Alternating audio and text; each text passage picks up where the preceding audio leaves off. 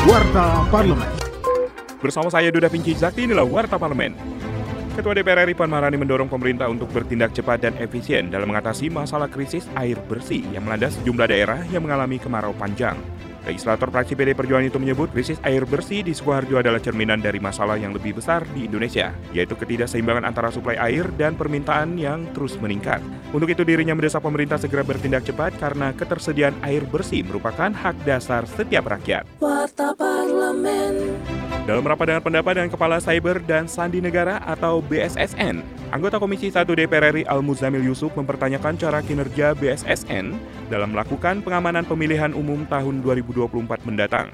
Cara kerja pengamanan pemilu halaman 10 ini, pertanyaan saya, bagaimana BSSN menempatkan sumber informasi publik dalam konteks pengamanan ini? Di mana itu letak posisi laporan publik Ya, karena di sini ada komunikasi publik. Yang saya maksud adalah 800 ribu TPS.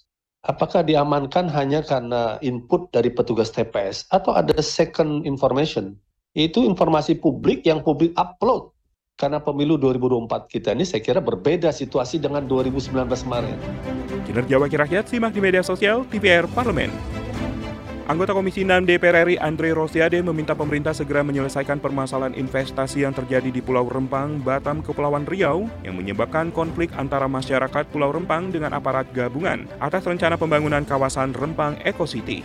Tegas legislator fraksi Partai Gerindra itu, konflik tersebut harus segera diselesaikan secara baik-baik. Walaupun negara butuh investasi, namun pemerintah juga tidak boleh menelantarkan rakyat. Televisi Radio. Demikian Warta Parlemen, Produksi TV dan Radio Parlemen Referensi Indonesia. Biro Pemberitaan Parlemen, Sekjen DPR RI.